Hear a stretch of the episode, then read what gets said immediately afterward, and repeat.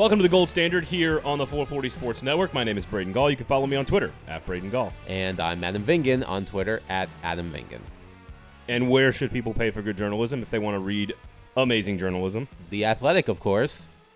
That is right. And subscribe to this show and subscribe to The Athletic. Some housekeeping here before we get into a big show planned today around the Nashville Predators' inability to lose hockey games. Um, and then that is, of course, uh, a couple of other things going on. We launched on 440 Sports a brand new podcast called Club and Country about Nashville SC with Wes Bowling and Tim Sullivan. Make sure you check that out on the 440 Sports Network. Uh, we also had a great conversation with Ryan McGee. Uh, of ESPN, who's going to be on the uh, Fringe Element SEC podcast, and Adam Sparks as he ends his tenure as the Vanderbilt beat writer for the Tennessean on Lamestream Sports, coming out on Friday. we talked about a vasectomy, Adam uh, other Adam about yeah you you Adam. We talked about his vasectomy. You didn't expect that one to come out of my mouth, did you? Why? You'll have to tune in on Friday to Lamestream Sports to find out. Oh my! Talk about a hook. uh, all right, so why the Preds are winning? Obviously, we'll talk a lot about goaltending. How does this? The most important conversation, Adam, is how does this winning streak and this resurgency from the Nashville Predators into the playoff spot in in the Central Division?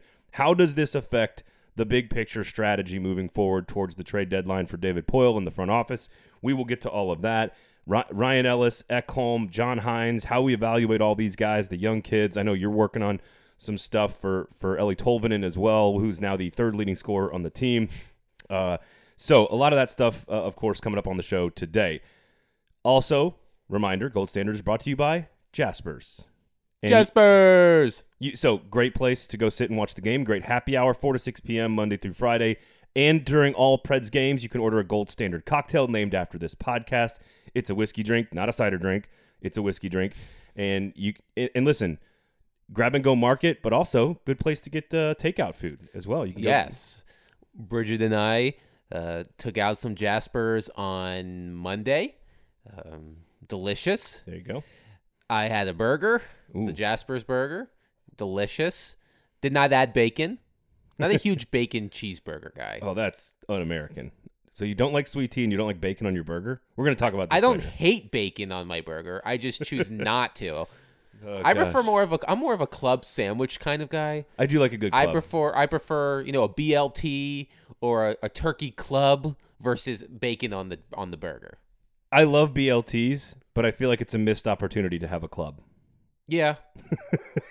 like, why not just add the turkey and the ham? It, in and theory, then you have a better sandwich. A, a sandwich of bacon, lettuce, and tomato doesn't seem to make a whole lot of sense. It's pretty good though. It is delicious, yeah. but you would think that you would want cold cuts on there. Yeah, why not? So, either way, more is more is better, uh, including in the Vingan household.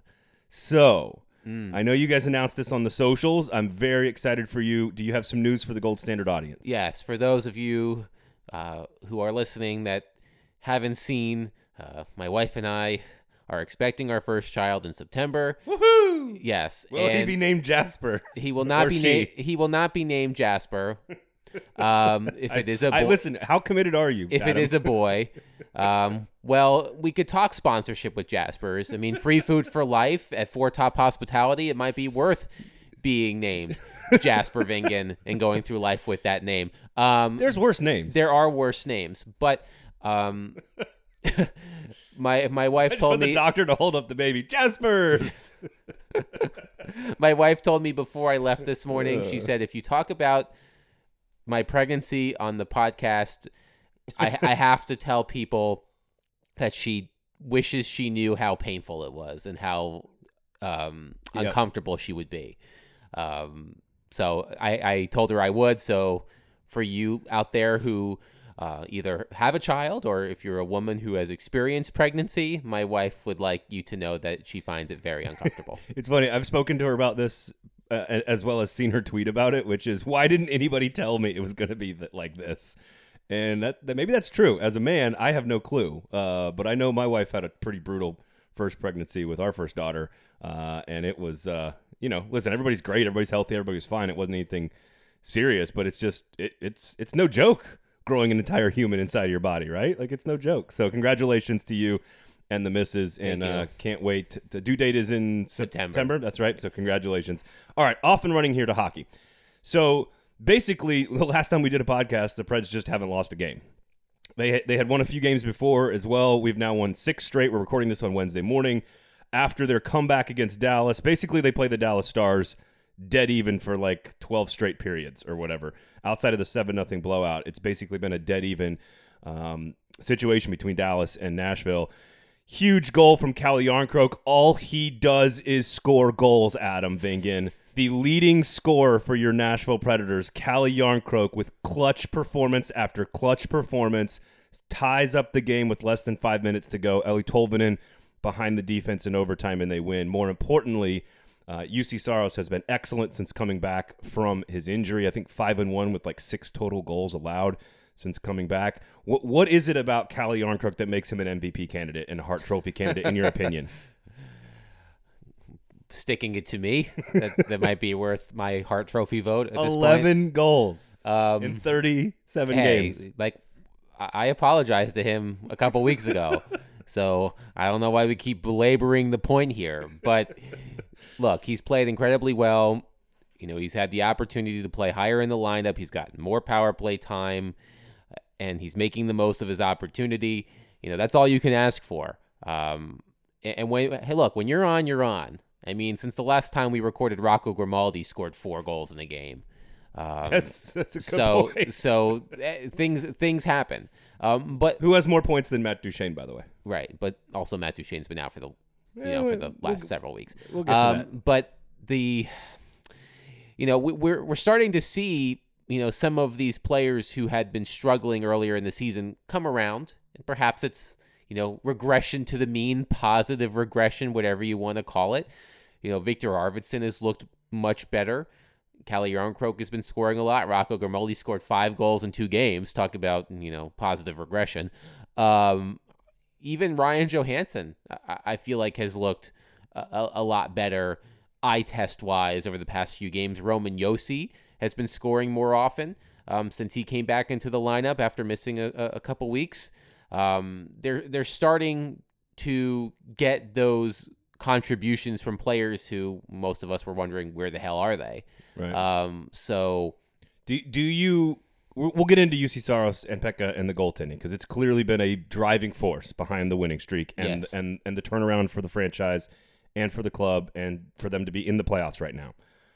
But are you seeing? It sounds like you are seeing other things from a metric standpoint that suggest it, it's it. There's there's some buy-in to the message from John Hynes. The system is starting to fall into place. The players are, as you're talking about, progressing or regressing to their mean, whatever phrase you want to use. Is it more than just the goaltending? Because I think it's easy to point to the goaltending and say, obviously in the NHL, when you get great goaltending, you win games, and they have gotten very good goaltending. It- it- but but it it sounds like you're saying you're seeing more than there's more to it than just that. Well, I did some digging yesterday um, on the Athletic using my friends at Sportlogiq to help me. You know, looking at what has made the biggest difference in these. Well, at the time, eight games. This was before last night's game. In this during the first eight games of this stretch, when they went set, when they were, excuse me, seven and one versus the preceding twenty eight games of the season. And number one, of course, is goaltending. Um, as we as we know, um, before last night's game, Juuse Saros and Pekka Rinne in the previous eight games had combined to post a five on five save percentage of ninety five point nine percent. Uh, that'll win you a lot that- of hockey that games. good? That's quite good. Um, and, and using um, Sportlogiq's goals saved above expected model in those eight games in all situations, the play of Juuse Saros and Pekka Rinne had saved the Predators 11 extra goals. Wow. So they had stopped 11 extra goals over those eight games, which can make a significant difference. It's a huge difference. Um, but the other thing that stood out to me when I looked at the data, um, so among the many things that Sportlogiq tracks, and they track a lot, um, they track scoring chances off of certain types of plays, scoring chances off the rush, scoring chances off the cycle, and scoring chances off the forecheck. And the Predators have been a much more effective team on the forecheck during this stretch than they were before. In the previous eight games, they had been averaging 2.3 forecheck scoring chances per game, which was an extra, one full extra scoring chance per game than they did in the preceding 28 games, which might not seem like a lot, uh, but actually that 2.3 uh, was second in the league over the past two weeks. So they're clearly doing Right. something more.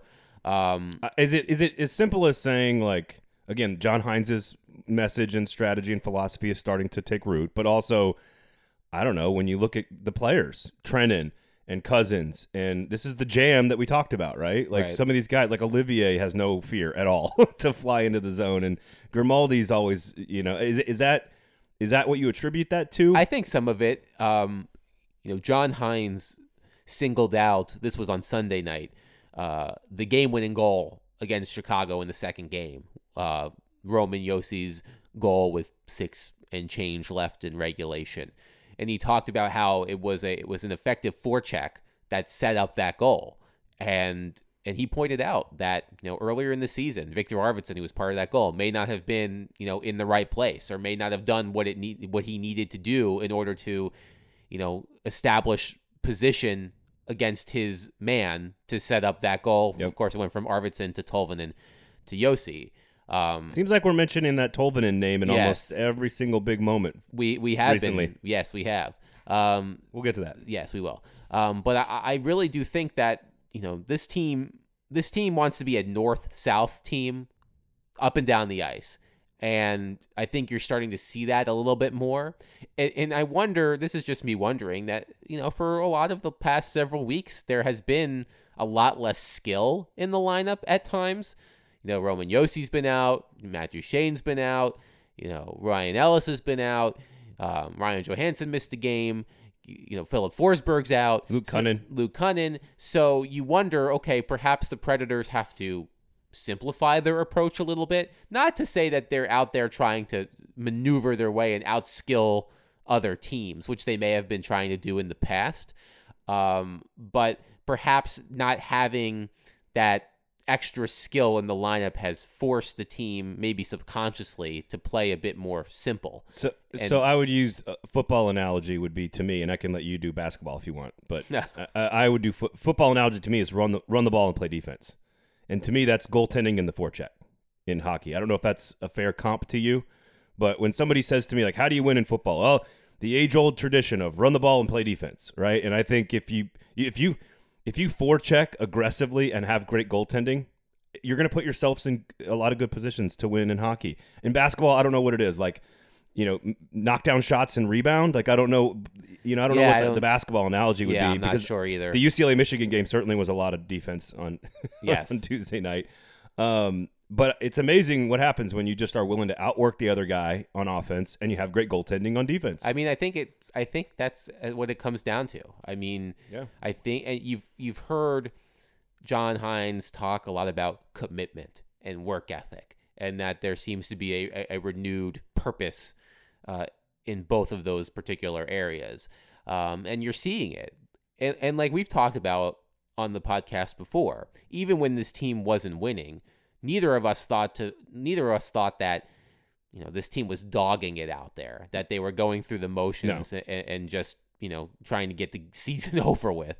Um, they continued to play hard. Um, was it translating to wins? No. And is it lip ser- it, it- it's funny because working hard and losing and then you when when you hear that you know your reaction is like well it doesn't matter how hard they're working if they're not winning right, they're not good enough. and then if they're working hard and winning, oh, they're buying in. They're buying in. Like like what I've been saying on the show. right. That's I just think that's what's funny is that like it, depending on how a team Right, is right. performing, and, and it's not Sports is that. a results oriented business. I know, man. but it's funny because I remember tweeting early in the season when they weren't winning that they were working hard and you know give them credit for that and I got a lot of well it doesn't matter cuz it's not translating to wins and then now it's like they're buying in they're buying in you say you use that voice with your wife all the time. Have you tried it during the pregnancy? no I was gonna say, don't. Small piece of advice: don't. but but but No. you get it right I no, mean, no. I got. Can I give you a few more to do with the voice? Sure. Like, blame blame the referees in that voice, because that's the other, that's one of the other ones. I Tim Peel is part of a larger conspiracy against the Nashville Predators. It began in 2017. My Spear- voice cracked. spearheaded by Gary Bettman.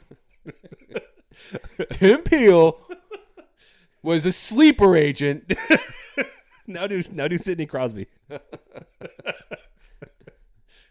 The NHL has wanted Sidney Crosby to win all the time. And to smash PK Subban's face every time. Yeah. I forgot about that. You remember that skirmish, man? Oh, that was a, that was a, that was fun times. Uh, all right, okay, back on track here. Uh, so we're gonna we have a major discussion about how this affects the strategy for the Nashville Predators, and there are some major emotions riding through that conversation. That's a, a that, I think that's the biggest thing for Preds fans. You can enjoy the the winning streak, enjoy the playoff chase. There's now a four team race for that final spot. It looks like Dallas still has games in, to, to play on everybody else: Columbus, Chicago, and Nashville. But it's going to be a fun last 20, 20 games or few weeks here before the trade deadline. And we're going to have a large conversation today about what that means from, from a big picture strategy standpoint for the front office. But a couple of people I want to touch on before we do that. Number one, and we'll get to Matt Duchene in a second, but number one, Eeli Tolvanen scores the, the game winner in overtime.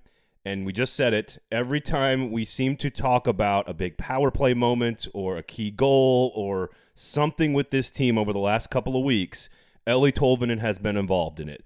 His skill with the backhand in the game winner against Dallas, he did it with zero effort at all, got behind the defender and was in the right place at the right time. Was it Grimaldi who made the pass? I don't even remember who made the pass to Tolvanen in overtime against. I, it might have been Rocco Grimaldi. I, th- I think it was Grimaldi. Somebody. I was so captivated by Eeli I I know, goal, I I, wasn't paying attention to anything else. But you already mentioned the other the play that he was involved in against Chicago. He is now the third leading scorer on this team, despite playing you know seven or eight less games than most everybody else. I mean, we are seeing what we've been talking about for years with this guy come to life in in a. I think it's happening way faster than any of us anticipated. Right? I th- well, I mean, I, I think- the, three year thing is weird, but like now that he's here, he's come a long way in the last month. I, I think yes. I, I think in that regard, yes. I, I you know we expected Eeli Tolvanen to contribute once he got here full time, but we didn't expect it to be like this so soon.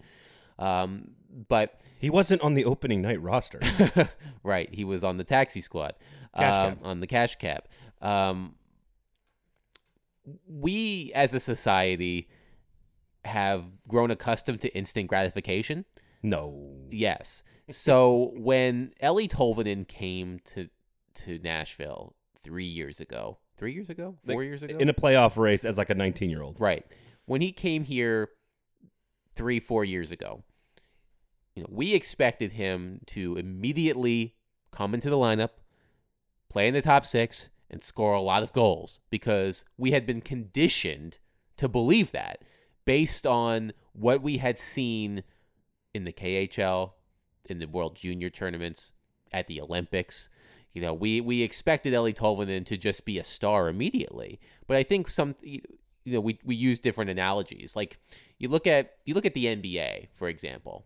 You know, if you're a high draft pick, you're immediately playing. Yeah. You know, you're you're the centerpiece of a team almost immediately. Um, now that has to do with you know college basketball and you know the fact that the NBA doesn't really have a development system. It Well, does. phy- physically, you are prepared to compete at, Right. eight, at 18 years old, whereas in hockey and football, rarely are you. Correct. So Soccer, for example, you could be 16 and physically ready to go. Yes, exactly. Um, so we were conditioned to believe that Eeli Tolvanen was just going to be a superstar immediately, and when he wasn't, you know, the the general sentiment was, you know, what a bum, what a bust. He didn't come in here right away and score all these goals. Do do the voice. What a bust. Eeli Tolvanen was expected to be, you know. Anyway, um, That's good. I remember going to Milwaukee, his first full season in Milwaukee, yeah, his first full North American NHL professional season, whatever you want to call Right. it.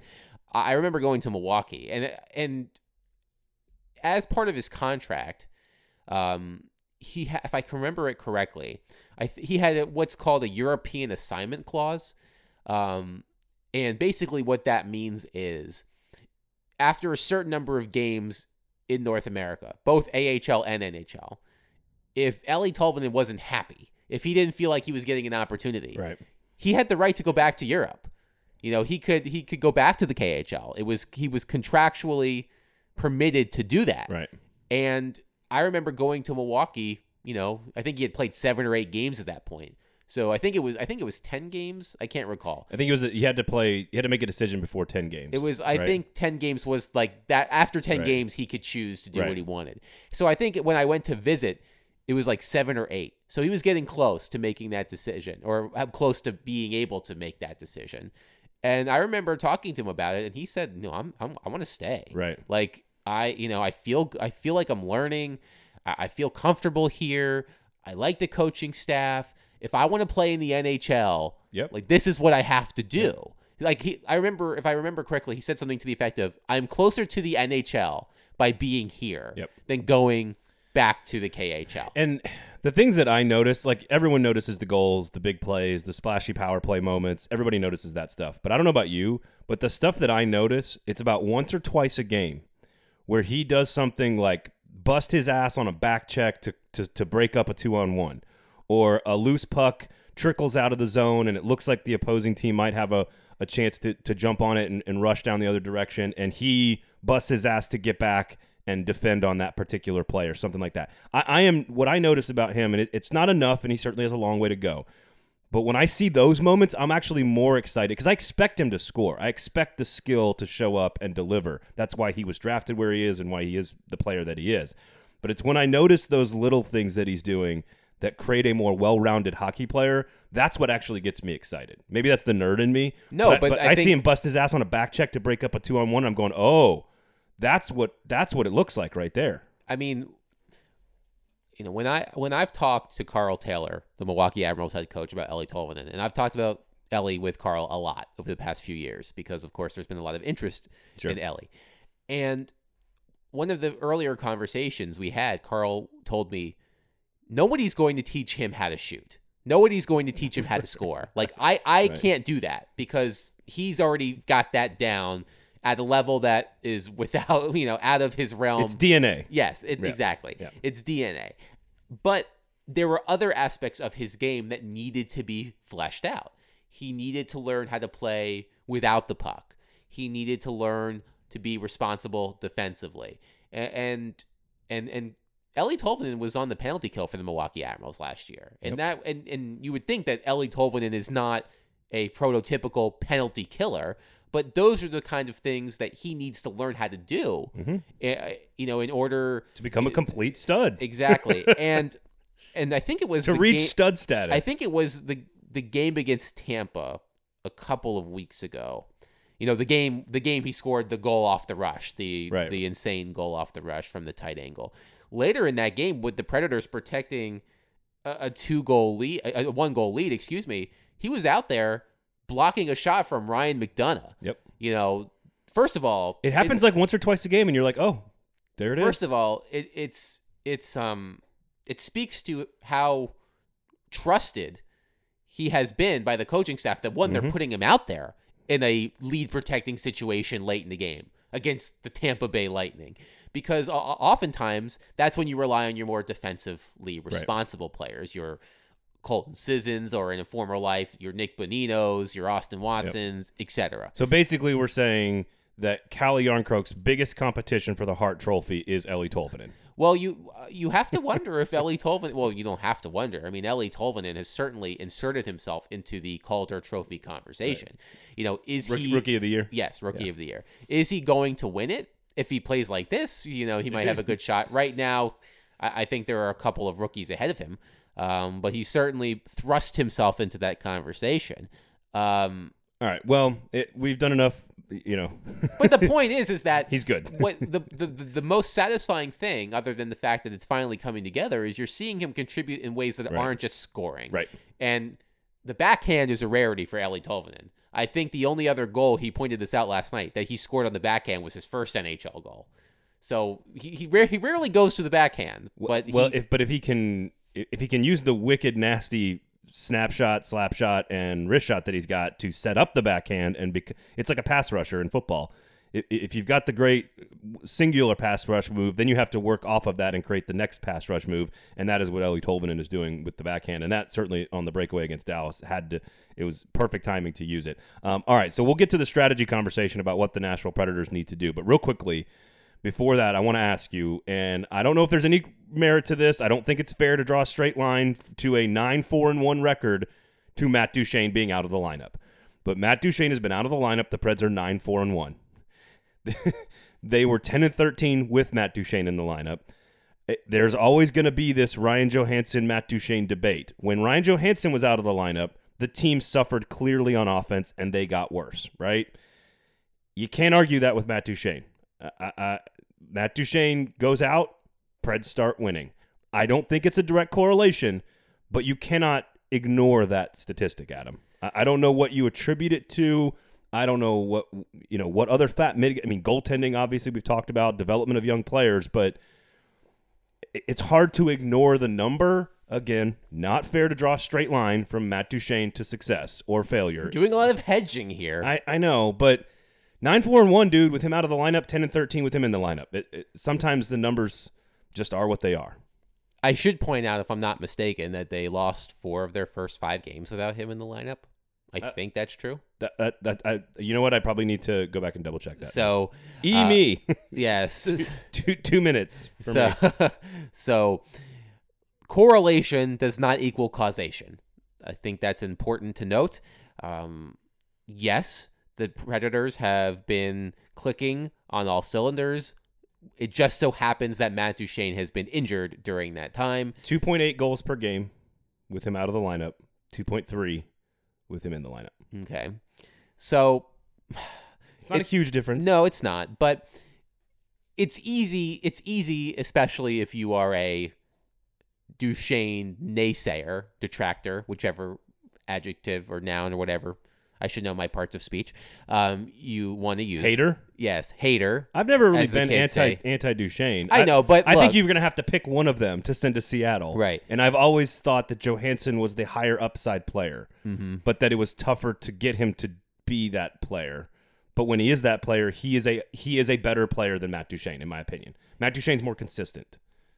That that's always been I sort think of my that stance. Matt Duchene has actually had before he was hurt a pretty solid year in terms of driving play. We talked earlier yeah. in the season about his lack of finish. And of course, when you're paid $8 million, you're paid to score. You know, Ryan Johansen has looked better, but he still has two five on yeah. five goals this season. So it's not like he's setting scoring records. Um, Duchene was doing, I feel like, all of the right things except scoring this season before he was hurt. Um, a big thing he wasn't doing, but he was right. doing everything else. I feel like he was drawing a ton of penalties. He was doing a great job of uh, of entering the zone with possession. Um, he was, you know, play was tilted in the Predators' favor when he was on the ice in terms of shot attempts and scoring chances. You know, he was doing everything he could other than put the puck in the net. Um, so, so Matt Duchene has a Matt Duchene, deserved or not, has a reputation for being a player that teams can't win with. And it, I think it's somewhat unfair. You know, it's easy to look at what happened at the end of his time in Colorado, how he basically looked like a hostage there before they traded him to Ottawa. And that when when Matt yeah. Duchene left, the Colorado Avalanche seemed to figure it out shortly thereafter. It's anecdotal evidence, I feel like. I mean, the the Senators weren't yeah, they're not any better today. Weren't much better today. Columbus. He played a great. He he was great for them for the. He was great for the Columbus Blue Jackets. Yeah. Uh, you know, and, and they upset the Lightning in the first round, and he was a part of that. So you know this idea that you know Matt Duchene you know is this is this cursed individual who ruins every team he plays for is not yeah accurate. i don't i don't buy that either let me ask you one question then before we get to the big strategy conversation and that is at their best who is better who's a better hockey player Ryan Johansen or Matt Duchene at their best? That's tough. Because I think it's Ryan Johansen. I think Ryan Johansen at his best is a more well-rounded player than yep. Matt Duchene. I think Ryan Johansen can be trusted a bit more in defensive situations than Matt Duchene. Who do you want going up against a top line center in the st- in the playoffs? Ryan Johansen. Bingo. I, so to me, again, I'm not suggesting that the Duchene, the record, even though I kind of just suggested it, I don't think there's a straight line analogy there, but to wrap up this conversation, I think it's worth ha- staying focused on one of these two guys might be pushed to Seattle. What is the discussion between those two? And right and right now, I would I have always said Johansen. To you on this show, I've said Johansen's the guy I would keep. You've always said Johansen's the guy you would push to Seattle. So just worth keeping an eye on the Duchene Johansen thing because I don't think you can keep both of them moving forward in any sort of rebuild, which we will get to in just a minute. The strategy, should it change for the Nashville Predators in just a second? Gold Standard is brought to you by Jaspers. Jaspers. Is it the evolution of the sports bar? Some people are saying. Apparently, you've been listening. Many to those people, some people are saying. It is the neighborhood watering hole where you have a great happy hour for Nashville Predators games, which are now exciting to watch again. which are now great to watch again. So- eh, Also, every day, four to six p.m., you get like six dollar sweet potato fries, six dollar wings, six dollar collie poppers, all kinds of good stuff, and then like four dollar draft beers. There's also the gold standard cocktail, of course, which is named after this podcast. But that is four to six every weekday and during Preds games. So you could go get collie poppers and wings and two beers for like twenty bucks. Sounds pretty good to me. Pretty good way to go watch a. Satisfies everybody. Satisfies the meat eaters, the vegetarians, and the beer drinkers in your life. There you have it. Go to Jasper's. Free parking, lots of beautiful space Yes. to, sp- to spread out. Although, uh, go get your vaccines because you know. So it's it's exciting. It's exciting for us to all get to be able to go out and be awkwardly social with each other Yes, for, for a few minutes. uh, as you've mentioned before, a lot of space to spread out, and at Yep. the bar they have plexiglass dividers in between Yep. pods of seats, so you can sit at the bar without feeling uncomfortable if you're still um, if you're still hesitant to go out, which you know it's okay. I, I completely understand that. Occasionally, you might see a really famous Predators writer from the Athletic sitting at Jasper's. If you were fre- at Jasper's, on Jasper's. if you were at Jasper's on Monday afternoon while I was picking up dinner, you would have seen Yeah. me uh, in my gym clothes because I had just come from the gym. uh, so I was a sweaty, disgusting mess. we watched basketball there, and uh, a random Division One basketball coach came up and said hello to us, who, who frequents Jasper's because of 440 Sports. Casey Alexander, I, I I don't want to name names. You Jerry just- Stackhouse, It was not. It was not Jerry Stackhouse. Bryce Drew. Uh, uh, I think he's in Arizona. Um, no, he, he coaches. gr- Was it Grand Grand Canyon. Yeah. Grand Canyon? I saw. I was watching one of the early Go round games, and I saw him. I was like, "Who is that on Yeah. the sideline?" 15 seed. I was like, Yeah. "Is that Bryce Drew?" Rick Pitino had a 15 seed this year. Iona, too. baby. That's right. So you know your hoops. Yeah. Um, so go to Jasper's. Great happy hour for the Nashville Predators games as well. Free parking. Fantastic place to watch the game. Go to Jasper's. You might run into Adam Vingan or Casey Alexander or Steve Cavendish or myself and order yourself a gold standard as well. Go to Jasper's.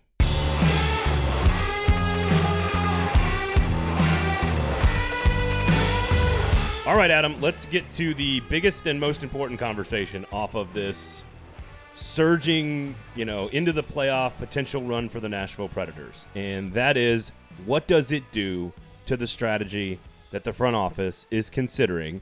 We've been talking about a sell off and a rebuild and a blueprint, and we've talked to guests about it. We've had all these long conversations about which pieces should be moved. How do they go about rebuilding? Are they don't be halfway in, right? Don't be one foot in, one foot out. Um, how does I guess we'll start with just how does the winning streak and being in the playoff spot and ble- being in the middle of a playoff hunt, how does that change the calculus for the front office with less than two weeks to go before the trade deadline? That's the question. And I'm getting the sense from listeners and readers and tweeters that although they are excited that the team is winning, because of course they are, it's their favorite team. The Predators have been much more exciting and quite frankly just, you know, fun to watch over the past couple of weeks. It was it, it felt more like a chore watching this team, you know, before this recent stretch. so although fans are excited that the team is performing well. There seems to be this sense of dread from readers and listeners and tweeters Okay. that this is going to lull David Poile into a false sense of security that this team is Closer than it than it thinks it is. Yes. And it's going to um, convince him not to look at the bigger picture. And I'm not convinced that that's going to happen. I still, I personally believe that this team Okay. should. I per- you are more confident in that than I am. I personally believe that this team should still sell at the trade deadline. Now, 100% Now- agree. are we talking a liquidation sale? Everything must go, like we were talking about at the beginning of the month? No. Before we were talking about everything that's not nailed down. So it was the what what what did I what did I what did I call it, Adam? Uh uh the Ellis Arvidsson line. the Ellis Arvidsson line. The Ellis Arvidsson a- line? as as coined by you and Greg Wyshynski. Greg Wyshynski. No, I coined oh, it. and then he, He gave was you very com- he was very okay, complimentary. Sorry, he gave you credit. He complimented you. Cite you. your sources, Adam. Anybody, any, Come on. anyway, I still think they should sell at the trade deadline, and this is and this is how I approach this. The Predators, right now, the probably the best they can hope for, of course, is finishing fourth in the division. I believe they are ten points. It's a, it's a pretty big gap. they are ten points back, I believe, of third place, which I think is Carolina right now. Yeah, they got beat on Tuesday night. So, either way, they are 10 points out of third place. So, in all likelihood, if the Predators make the playoffs, they're going to be the fourth team in the Central Division, right? Which which would mean either uh, a playoff series against the Tampa Bay Lightning, the defending Stanley Cup champions that haven't skipped a beat, and oh by the way, we'll get Nikita oh Kucherov my back God, it's not fair. on in at, during game one of the first round. The Florida Panthers, who you know lost Aaron Ekblad for the rest of the season, and that's a tough blow because Aaron Yeah. Ekblad Very good. was having a Norris Trophy caliber season before breaking his leg um, against the Dallas Stars earlier in the week. You know, Carolina is a dangerous team. Um, If they get good goaltending, yes, they are they can win the whole thing. the the Predators would be underdogs in all three of those series, especially if they were to play Tampa. Now, I'm getting the 2017 first round vibes. How everybody didn't think I I know it. Most can, people- I can see the headlines most already. people didn't want to believe that the Predator. Or most is it, is people, it is it in Sean Henry's voice too? Because that's how I hear it. I hear it in Sean Henry's voice. Well, 2017. yes, nobody believed the Predators would win against the Blackhawks in 2017, and not Right, only did they right. win, they swept them. And they had to like work their way into the playoffs like with like a week to right, go or whatever. I think those. I, it's as easy as it is to make those comparisons. I think they should be avoided, um, as well as the the St. Louis Blues from worst to first. The likelihood of that ever happening again with a rookie goaltender with and a rookie goaltender coach. and firing your coach is is significantly low. It's the new blueprint. It's the new blueprint. Um, the blueprint, the blues print. All right. Um, anyway, so I lost my train of thought. Anyway, so it's so I don't see this team. I, I to me the question is where does that Ellis Arvidsson line move? That's all it is. Like whatever line David Poile had in his head, we joke about what we called it, but whatever Poile had in his head, because again there were rumors about Forsberg being available, right? And and if he's going to ask for forty seven million dollars, you know AAV, which I think would be a record, um, you know, like they can't afford to pay that. Is he a part of the sell off? Like w- the better the team gets, the smaller the sell off looks. But I want to know where that line is because I still think if somebody comes to offer you assets for Erik Haula or you know Kyle Granlund. Mikael Granlund, er, you know Nick Brad- Cousins. Nick Cousins, Brad Richardson, I think you have to move them. yes. And you you're not going to win the cup this year, guys. Like you're not winning the championship, so you still have to view it through. And this is where I actually think this is a great situation for the Preds. We can make the playoffs and build for the future. Yeah. How many teams get to say that? Exactly. I mean, Because you're not going to go out and acquire somebody that be, that all of a sudden beats Tampa Bay in the first round. right. So I, I, think it's I think it's a, a fun situation to be in. I- Let's let these young kids show us what they can do. Maybe they get maybe we get a playoff series out of the deal. And oh, by the way, we acquired some assets for the future. I think the question is Mattias Ekholm. I think that's the question. Is, I, I mean, the the more they win, the less I feel like he is traded in season. I is that the right move?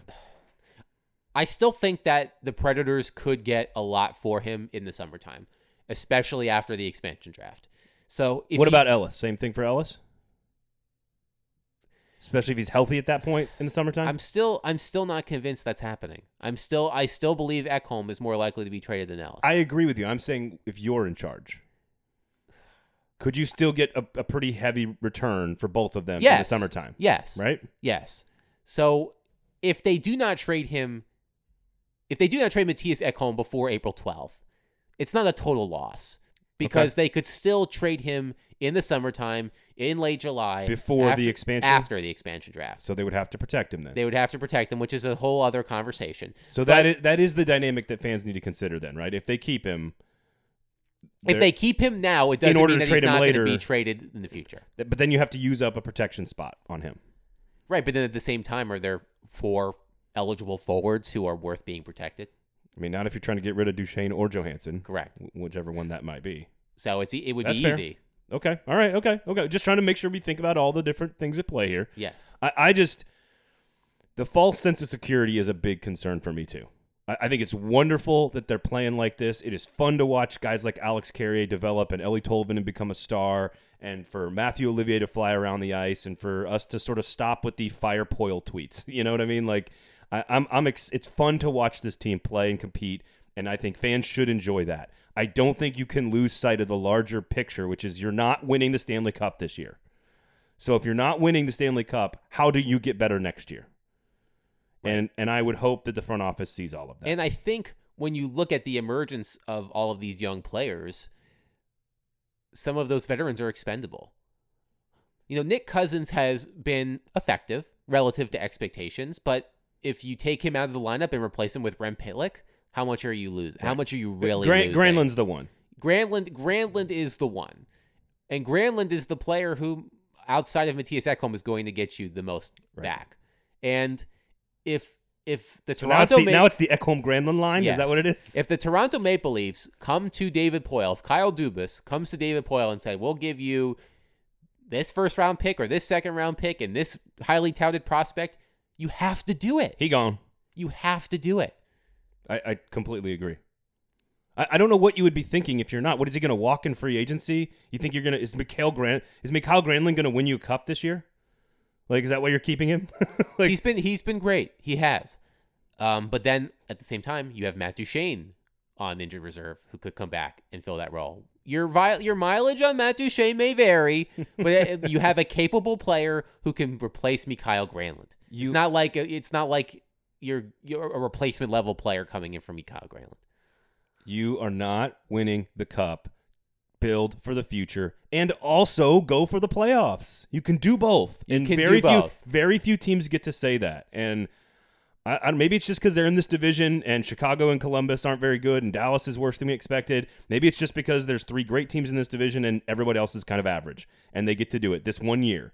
And it all kind of comes together for the Preds where they get to sell some pieces before an expansion draft with an expiring Mattias Ekholm contract. I mean, it, it may be, maybe it's all just working out and we didn't anticipate it to be this way. Right. I mean, And, and we thought this was a playoff team at the beginning of the season. They were Yes. underachieving, and now they're sort of just achieving. well, they're definitely overachieving right now. Like They're re- lately. Yes, they're rec- but I mean fourth place Yes. and 19 and 17 overall. 19, 17 and 1. That's where we expected That's them to where be. we expected them to be. They're ju- they're just achieving. They they they're not they took- overachieving or underachieving. It's just achieving. someone once said to me about I can't remember what it, what exactly I was asking about, but they were talking about taking the service roads instead of the interstate to get from point A to point B. And I feel like that's what the Predators did. You know, they they took the long arduous path to where they are versus just going straight there, if that makes sense. You're, you're saying the like from the cup year or in the off This season sea- in the this rebuild? season. Just in this season. They okay. like right now their record is what we expected their record to Right. be before the season started.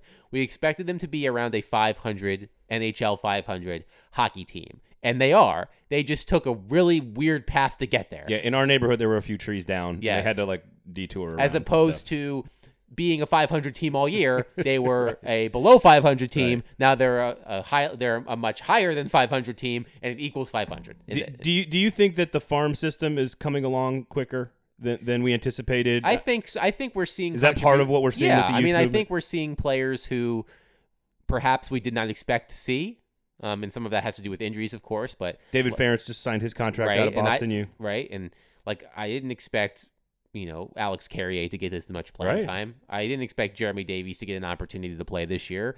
I didn't expect. You know Mathieu Olivier to to be an anchor of a of a of a stout fourth line. He was in the starting lineup, uh, the first line Yes. last night. So there you go. You know, I do think. I mean, I still think the Predators farm system is middle of the road, but I Right. think you're seeing the development uh, of prospects quick more quickly than you might have anticipated. So there is signs of life here, folks. But at the same time, as we've talked about on many different shows in the past, if you try to, you can't make the big move and, and go for it here or do something stupid and cost yourself three or four seasons down the road. You, you cannot, you can't miss the forest through the trees on this. And if we get a playoff series out of it and they play Tampa, awesome. That will be a ton of fun. And maybe they pull an upset like they did against Chicago in 2017. Okay. Maybe that can happen. But at the same time, this team is not winning a cup. They're not gonna win. They're not gonna win 16 playoff games. Okay, it's not gonna happen. But enjoy the ride. Don't give up on the on the on, on the future. You you still have to build for the future. And I think I think that's the message we want to portray to Preds fans. Also, I'm sorry for being so angry at you Preds fans last week. I was pretty worked up. you were pretty worked up last week. I, I still stand by my stance that the NHL is soft, hiding behind a, a stupid PR ploy. If everyone thinks integrity is such a huge problem in the game, why isn't the NHL actually trying to address those problems and answering those questions? I, I'm just so tired of that crap. What's interesting Spent all day, all week on Twitter talking about it. what's interesting is that I think there. I got some tweets and comments on the Athletic last night about how I'm rooting for this team to fail. I don't have rooting interest one way or the other um, when it comes to what this team does. Quite frankly, the better they are, the better it is for business. I mean, people people want to read about a winner. You know, I've been writing a lot of stories about them rebuilding and being bad. You know, those aren't stories that necessarily everybody wants to read. Right. People want to read about a good team. People want to read about feel good stories. Um, so, you know, I, I I want this team, you know, to to do as well as it can because it's good for me. Yeah. I know it sounds selfish, but it it kind of is. Well, listen, it's fun to be in a playoff race. It's fun to be built. You know, it's not as fun to build for the future, but at least it's not a total r- overhaul. And again, you can do all of it. That's the fun thing about where the Preds are at right now in this short season with 19 games to go and two weeks before the trade deadline. You can kind of enjoy all of it. They can run for the playoffs and acquire some future assets and be be- a better hockey team next year for it because these young guys are playing. So, a lot of good stuff on the show today. Always a pleasure, my friend, Adam Vingan. Uh, where can people follow you? You can follow me on Twitter at Adam Vingan, and of course, subscribe to The Athletic. As you're listening to this, it's March 31st. Uh, I believe through the rest of the week, we are running that special, um, the $1 a month for the first six months. It expires, I believe, on April 5th, which I think is Monday. That is a steal. Yes. That is like Mattias Ekholm's contract. so $6 for six months that's, that's ridiculous. uh, of, of athletic membership. Mi- So take advantage of it. it while you still can. Make sure you check out the new soccer show, Nashville SC, of course, uh, Club and Country here on the 440 Sports Network. We've got Fringe Element for you SEC football fans, as well as Lamestream Sports for you media folk, and the 440 every single morning, all from 440 Sports. Special thanks to our sponsor, Jaspers! Jaspers. Go to Jaspers. Fantastic drink specials and happy hour every Monday through Friday, 4 to 6 p.m. And, of course, during Preds games, go check out the Gold Standard cocktail as well. It's a little whiskey in there, little limoncello, unsweet tea. It's delightful. Go check it out. Great place to go watch the game. Jasper's Bar. You got the grab and go market. You got the library. You got all that cool stuff. And oh, by the way, free parking. For Adam Vingan, my name's Braden Gall. Thank you all for listening. We'll be back next week. This has been the Gold Standard on the 440 Sports Network.